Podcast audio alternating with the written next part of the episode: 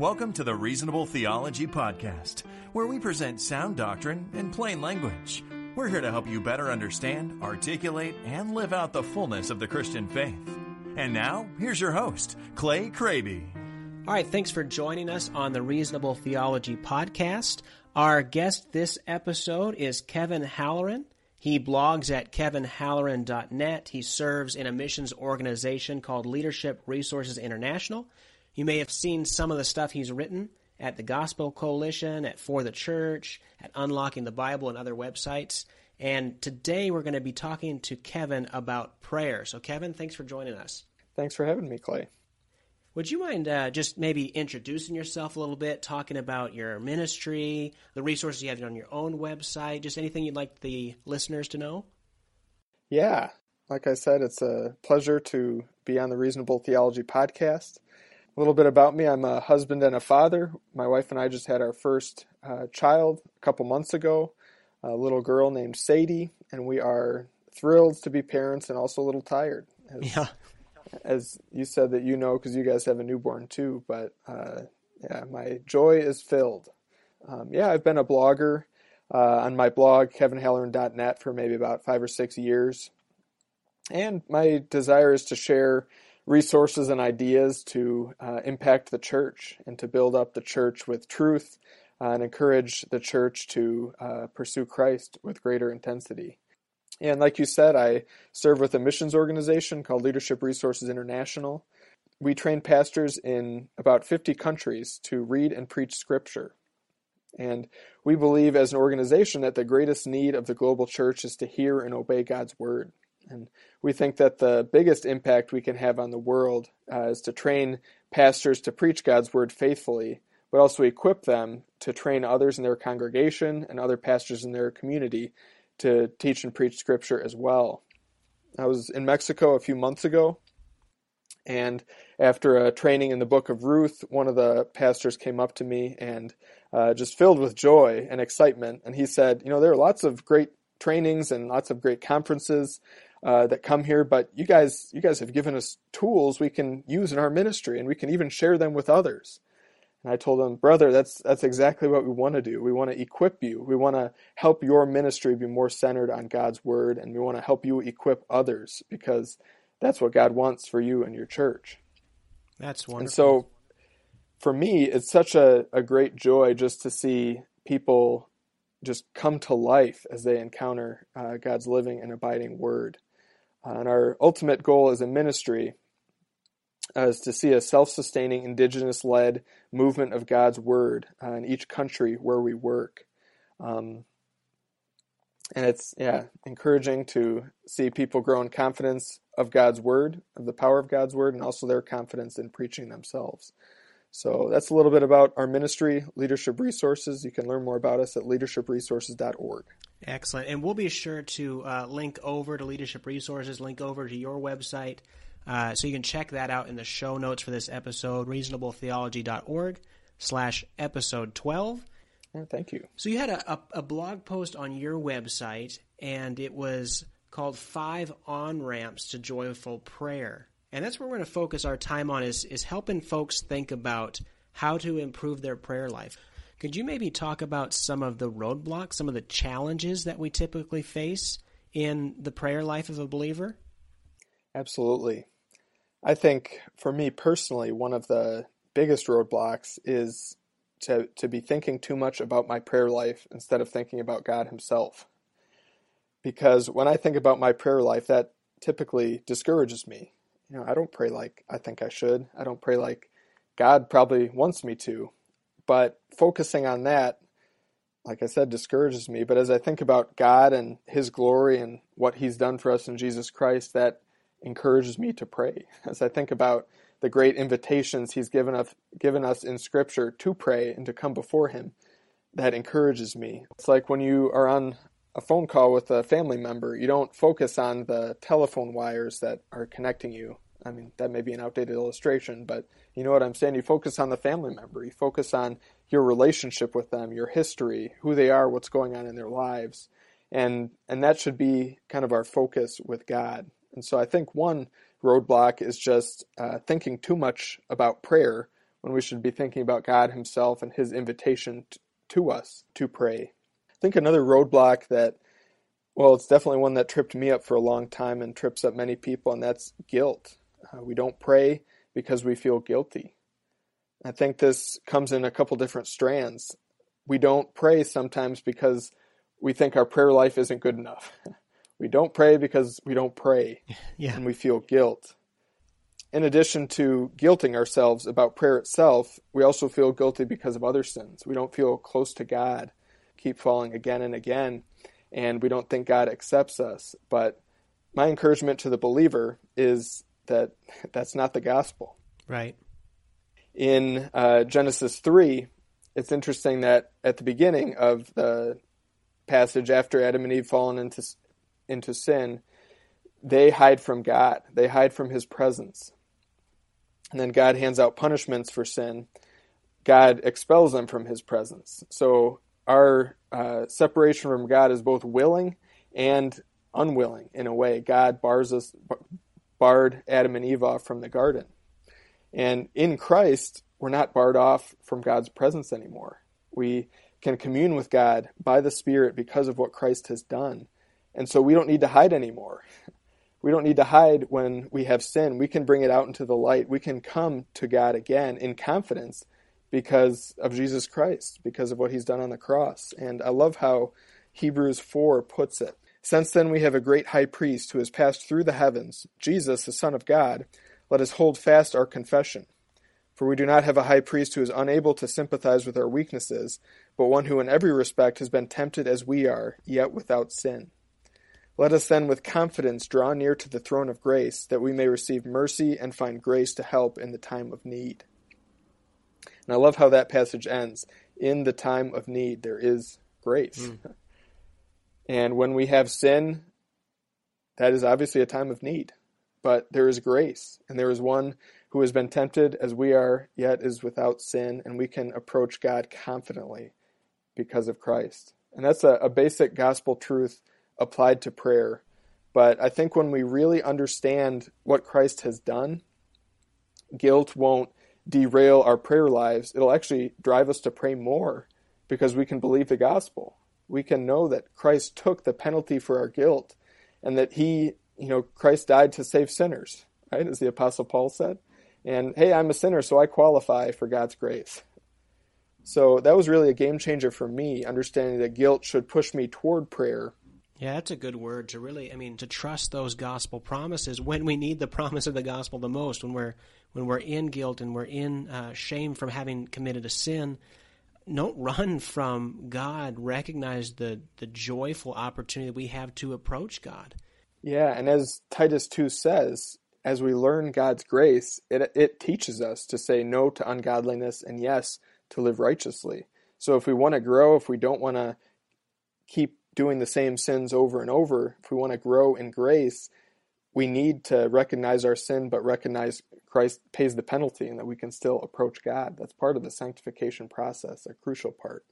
That's great. Another roadblock I'll mention is that of stress.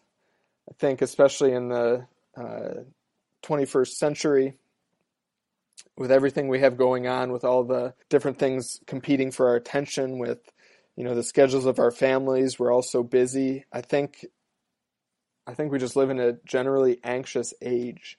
And I know for me, different times I've been stressed, whether about something in ministry or, you know, maybe a job I have to complete or maybe a, a relationship conflict. I go to God in prayer, but several times I've realized that my prayer was actually making me more anxious. It was a struggle for me. You know, I, I know I'm off base somewhere if prayer is only making me more anxious. Yeah. And in those times, I realized, okay, Kevin, you are basically your prayers are basically just meditating on your own thoughts. You need you need some new air in the room. You can't just keep breathing the same air over and over and over again. In in that situation or situations I realize that if I inject more of God's word into my thinking to shape my thinking to really lift my eyes up from only thinking about myself and to think about God's perspective, that kind of opens the window and lets more air in the room and that really helps me uh, be relieved of this anxiety and enter God's peace.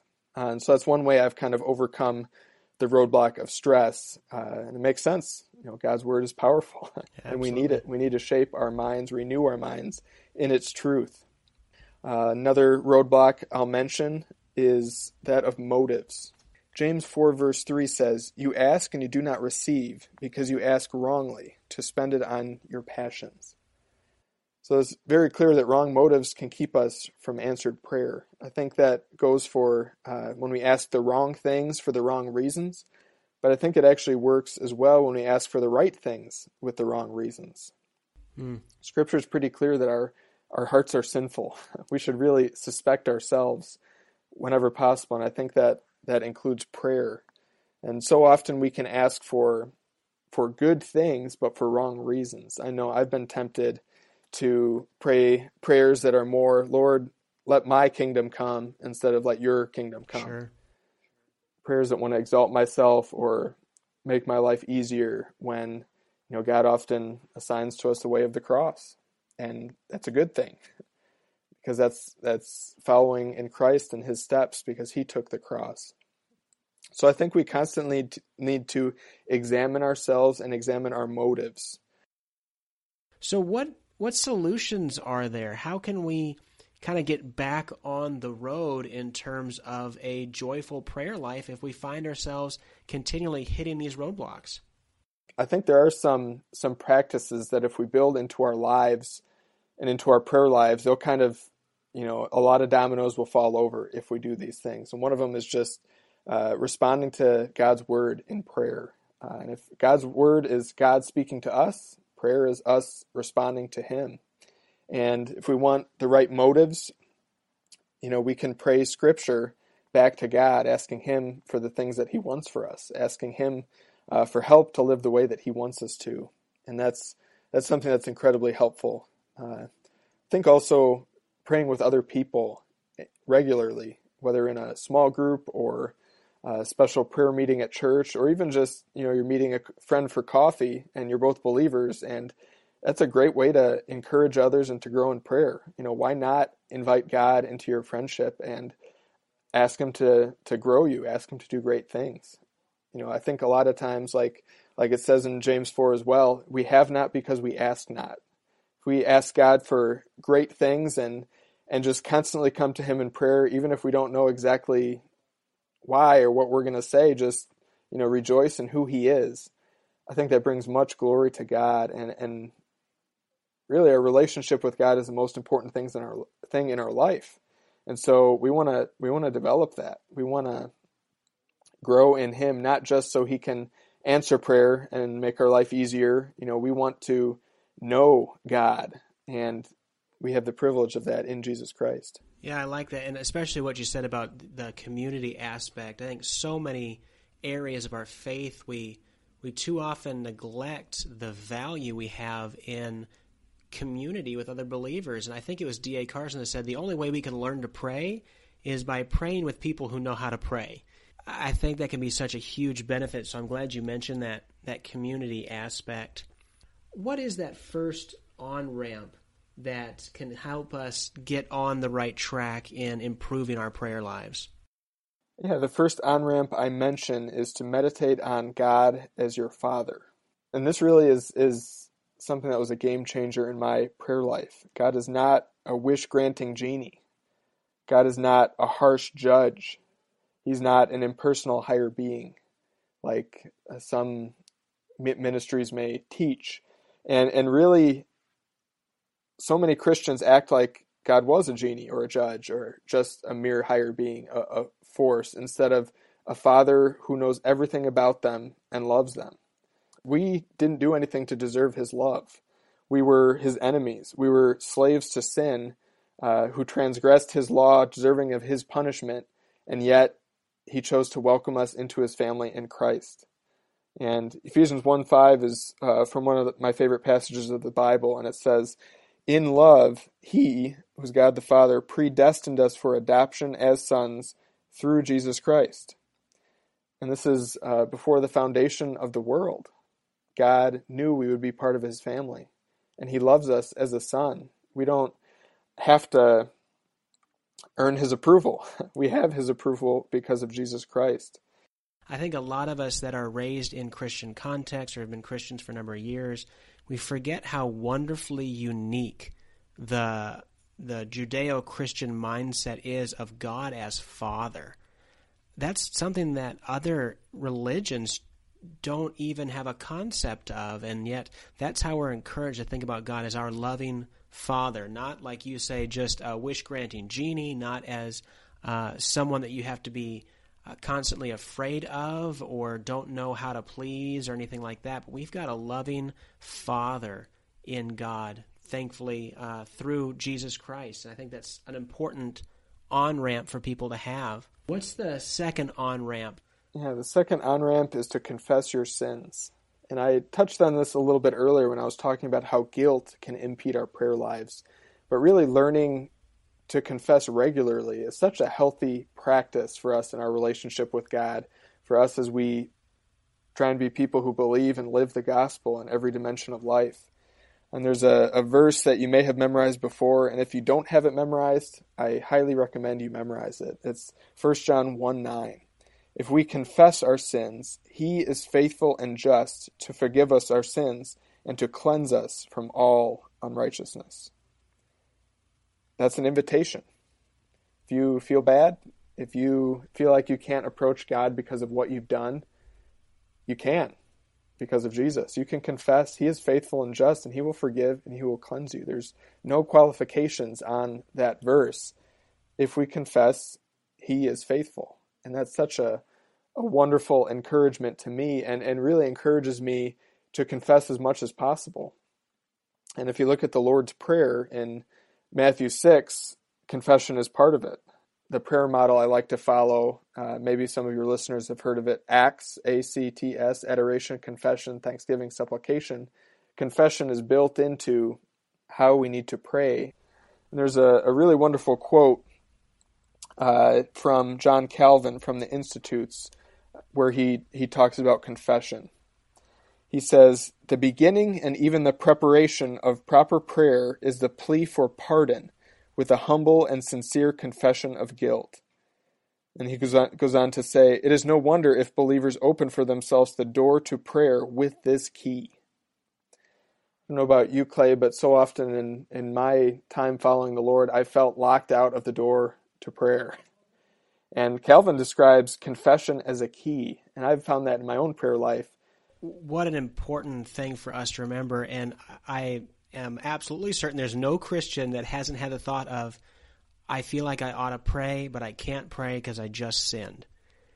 And when you look at the, the gospel promises throughout Scripture in black and white, I mean, that's clearly a foolish thought. It's not in keeping with who we are in Christ, and yet we all fall into that trap over and over and over again. So I think it's so key that you mentioned to to memorize that verse and other verses like it. How about on ramp number three?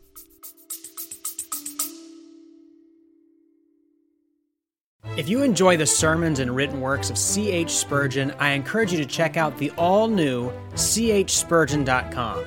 Here you'll find free, unabridged sermon audio delivered with the dynamic of live preaching, articles written by and about the Prince of Preachers, a chronological bibliography of all his books, and much more. This will be a growing library of Spurgeon related resources to help you in your walk with the Lord. So check it out at chspurgeon.com. On ramp number three is to pray prayers that God loves to answer. We know God has certain desires for us, God has certain desires for this world. He says so in His Word. And if we pray in according with that, there are a number of scriptures that give us confidence that God will answer. One of my favorite verses uh, that relates to this is James 1 5. It says, If any of you lacks wisdom, let him ask God, who gives generously to all without reproach, and it will be given him. That that encouraged me so much, and I I really apply it in so many situations. I'm going into a, a meeting that is stressing me out a little bit. Lord, give me wisdom. I'm having a tough conversation with someone at church or maybe a family member. Lord, would you give me wisdom to say the right things and, and not the wrong things? Lord, would you give me wisdom as I try and plan out my life and try and raise my kids, would you give me wisdom? And God promises that He will give it to us in abundance. He will give it to us generously. And all we need to do is ask in faith. That's good. And uh, another type that uh, related to that, um, related to this whole topic, is to pray according to God's will. And there are several places in Scripture that mention if we pray according to God's will, He will hear us. And that makes sense because God is accomplishing things in this world, and God wants certain things to happen. And if we reply to God, Lord, you want me to be holy? Please help me be holy. Lord, you want me to have a renewed mind and set apart life, as it says in Romans 12? Lord, would you please help that? And would you please show me the ways that, that my current way of thinking and my current life is impeding that, impeding your purposes? Lord, would you help me be a, a, a great testimony in, in the workplace for you? God wants that, and He wants to answer it. And so, if we pray in according uh, in accordance with God's will, which is revealed in Scripture, I think we will we will see our prayer life grow, and I think we will see our relationship with the Lord grow, maybe in ways that we had never imagined. Yeah, I think I heard a, a helpful illustration once. I don't recall where it comes from, but in regards to prayer and God's will, is this mental image that's really been impactful for me is is a guy in a boat in the middle of a lake, and he's got a rope tied to a tree and he's pulling, and he's not pulling shore to him, he's pulling himself towards the shore. And I, I think that's helpful in thinking about okay, what's happening in prayer is is the deeper we get in prayer, the more aligned we get in our you know our walk with Jesus. Is we're actually aligning our prayers with God's will, not the other way around. And I think that's a helpful way to think of it. And I, I see you touching that, touching on that here. Yeah, I saw, uh, or I'm reading a book by Martyn Lloyd-Jones, Studies in the Sermon on the Mount, and there was a passage that just kind of hit me over the, the side of the head. Uh, and he was talking about how so many of our struggles in life are due to our focus on ourselves and not to what God wants. And that relates to what you were saying. It's so so simple, but we can try and mold God into the image we want him to have for our vision of our lives, but God really isn't interested in that. When we realize that, we align ourselves with His will and His purposes. We won't be, you know, we won't be trying to pull the shore to us. We won't be trying to swim upstream. We'll be swimming with the current, and and that'll give us a lot of joy. And prayer won't be uh, a burden. It won't be a frustration. It'll it'll be great. Something we enjoy doing. Something we realize, wow, God is really listening to me, and he's doing great things through this prayer. That's great. And you mentioned in your article some of the things that that are God's will. God's will is for us to be sanctified, to be renewed and set apart, to bear fruit, uh, to have the grace to please Christ in our daily lives, and for joy. So there's lots of things that we know from Scripture are God's will. You also mention uh, praying the Bible's prayers. What do you mean by that? Yeah, there are many prayers that we see in Scripture that are inspired by the Holy Spirit and written down by maybe a, a psalmist. Uh, the Apostle Paul has so many great prayers scattered, scattered throughout his letters, and I just love praying God's word right back to Him because so often I'm asking for things that I would never have considered praying before. And I'll share one example. It's perhaps besides uh, the prayers of Christ, perhaps my favorite prayer in all of Scripture, and that's from the second half of Ephesians 1. And if you know the first half of Ephesians 1, I mean, Paul just goes on one huge long sentence just praising God for all the amazing things we have in Christ. It's uh, just some of the most glorious riches of the gospel described on paper are in Ephesians 1. And I realized at one point in my life, you know, I could read that part of Ephesians 1 and it wouldn't really hit me. You know, I, I knew I should love these truths, but I don't really love them and it's not really doing much for me. But it's encouraging to see what Paul does after he presents those truths. He prays really that they would become real to the experience uh, of the believer. Paul prays that the eyes of the Ephesians' hearts would be enlightened that they may know what is the hope which with, with which God has called us, that they would know what are the riches of his glorious inheritance in the saints, which is another way of saying to know God's great love for us. We are his inheritance. We are his special treasure on earth. And also to know his immeasurably, immeasurably great power toward us who believe. And so Paul is praying amazing gospel, that these amazing gospel truths would come home and root in our lives and that we would understand the power of God at work in our lives and the power available to us. And I, I try to pray that, pray that prayer as much as possible because I need it. Because so often I can, my heart, you know, it's, it's like the earth has a huge magnet and my heart is just focused on uh, this world if I'm not really consistently in faith lifting my soul to God and and that helps me remember the gospel riches that we have. And so, yeah, my encouragement to listeners is when you come across a prayer in scripture in maybe one of the epistles of Paul or you know the Psalms are wonderful as I mentioned, pray those. Make it your habit to pray scripture. Make it your habit to write down great prayers from scripture and pray them repeatedly maybe even memorize them and incorporate that into your regular routine of prayer, and it'll enrich your spiritual life. That's great, and we've got uh, on an upcoming episode we're going to be talking to somebody about the the value and how to go about praying the Psalms, and I think that'll kind of tie into what you're saying here. So on ramp number three, pray prayers that God loves to answer. On ramp number four, give thanks. Can you tell us more about that?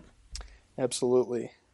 I mentioned Philippians 4 earlier, one of the really most popular passages of Scripture. It says, "In with prayer and supplication and thanksgiving, that is how we can be freed from anxiety and enter into God's perfect peace."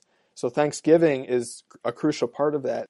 Um, I have a friend who's in a small group I've been a part of for about six or seven years, I think, and he has a phrase that he always uses in prayer that really encourages me and and you know, giving thanks is embedded underneath this phrase. He, he says, Lord, we do not deserve the good gift of fill in the blank. Maybe it's friends or fellowship, or sometimes it's even coffee and a good time together. Uh, we do not deserve the good gift of a, a great gospel centered church. Uh, we do not deserve the good gift of family. And he acknowledges to God truth. And we live in a very entitled age, and giving thanks kind of combats that entitlement. You know, we do not deserve any of those good gifts God has given us. We do not deserve salvation in Christ and forgiveness of sins. We do not deserve that Christ paid our penalty, something we could never pay, but God gives it to us in Christ. And uh, there's a wonderful example of giving thanks uh, that I included in the article that I'll read again just because I love it so much. It's from uh, the Bible commentator Matthew Henry. And one day he had his wallet stolen. And I know it'd be a temptation for me if my wallet was stolen to start the litany of complaints. He said, I am thankful that he never robbed me before. I am thankful that although he, speaking of the robber, took my wallet, he did not take my life. He also said, although he took all I had, it was not much and I am glad that it was I who robbed and not I who did the robbing. So Henry's really keeping a a the vision that God has on his situation in mind. And as we think about what God has done for us in Christ and what God does for us every single day, the little graces and gifts he gives us, we do not deserve any of it. And that should lead us to, to give thanks. And it's no, no wonder that Paul uh, says that it's God's will for us to be giving thanks always in 1 Thessalonians 5. It's just so near and dear to the heart of God. And think of Romans 1, where Paul describes the sin of a, of a rebellious culture, the sins of a rebellious culture, and not giving thanks to God is in there with some of the grossest sins of you know denying your own nature and worshiping the created thing rather than the creator. Thanksgiving restores us to God's perspective in life, and uh, we should give thanks at all times. Absolutely. So, on ramp number four is give thanks. As we wrap up here, on ramp number five, meditate on the promises of God. I chose this as the fifth on ramp uh, just because of how powerful it can be. And I heard an illustration, I think it was John Piper. He was talking about how sometimes we feel so disconnected from God's power we know God is powerful. We see what he did in maybe the book of Exodus, uh, rescuing Israel from Egypt and leading them uh, through the Red Sea. And it's amazing. And, and then we think, well, you know, is God going to do similar things in my life in this situation? it doesn't seem like it. But really, one way that we can connect ourselves to God's power is just by believing His promises, meditating on His promises, and praying His promises back to Him. And John Piper describes uh, faith in God's promises that are like power lines between a power plant and our home. You know, they're what channel God's power to us. Let me explain a little bit more what I, what I mean uh, because God has done amazing things for us in Jesus Christ. Things more amazing than we could even think or imagine. And, and for all of eternity, we're going to rejoice and it's going to sink home more and more His greatness to us. Uh, but for some of the promises He's given us, we, we haven't seen the completion of it. We haven't seen the fulfillment. And so we need to trust and believe. And uh, I think of Abraham in Genesis 15. God gives Abraham amazing promises, the Abrahamic covenant promises that he would become a great nation, promises that he would have uh, land, promises that he would be blessed and be a blessing to the entire world. And it says, Abraham believed God, and it was credited to him as righteousness. So Abraham believed the promises of God. And he didn't see his promises, or God, uh, he, he didn't receive the promises of God, but he responded to God's promises in faith. Another passage I'll mention is 2 Samuel 7, where God makes a covenant with David. God promises to build him a uh, house that will be eternal, an eternal kingship. And David responds in prayer, a prayer of gratitude, a prayer responding to God, telling God the promises that he just gave to David right back to God. And I love uh, I love how David ends his prayer. So in 2 Samuel 7:25, he says, "And now, O Lord, Confirm forever the word that you have spoken concerning your servant and concerning his house, and do as you have spoken. So David is trusting God. He is asking God to be good on his promises. And we know that God can be, and God will be. And then David goes on further a couple verses later. Therefore, your servant has found courage to pray this prayer to you. So as we trust in God's promises and remember all that He's given us already, but all that He will give us, that gives us courage to pray. And a lot of times that's what we're lacking in prayer when we don't, we're not praying as we would like, when we don't have the joy. We need to remember and savor the gospel riches that we have. And I, I was thinking about it yesterday. So often we forget just the importance of faith in God's promises in our daily lives. We want God to fix all our problems. We want everything to be uh, right, and then we want to go on doing our own thing. But God wants us to trust Him every step of the way, and He's given us amazing promises that we can hold on to and cling to. And as we do that, we'll grow in prayer, and it'll deepen our joy in our amazing God. That's fantastic. And so if if our listeners are like many Christians and they feel like they do have roadblocks in their prayer life and would like to overcome those roadblocks, just really commend this article to you. We'll link to that in the show notes at reasonabletheology.org slash episode 12. And those on-ramps of meditating on God as our Father, confessing our sins, praying prayers that God loves to answer, uh, meditating on the promises of God, giving thanks. I just encourage them to, to consider these and apply them to their own prayer life. Kevin, thanks so much for joining us on the podcast. Where can folks go to learn more about you and maybe check out some additional resources that you've put together?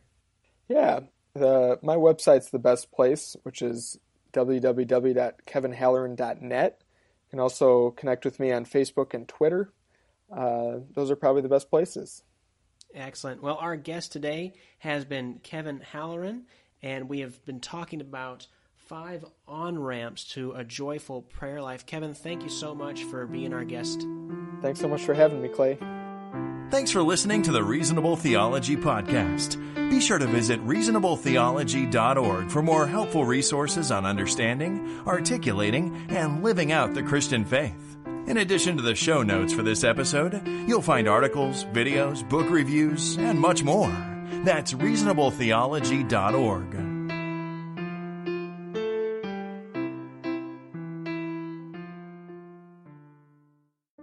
Thanks again for listening. If you enjoy the Reasonable Theology podcast, go to reasonabletheology.org slash subscribe and get the weekly email. Each week I send out the latest article or podcast episode, and each email also includes a helpful definition to expand your theological vocabulary, a beautiful painting depicting a scene from scripture or church history, a musical selection to enrich your day, as well as the best book deal I've found that week to add trusted resources to your library. Try it out at reasonabletheology.org slash subscribe.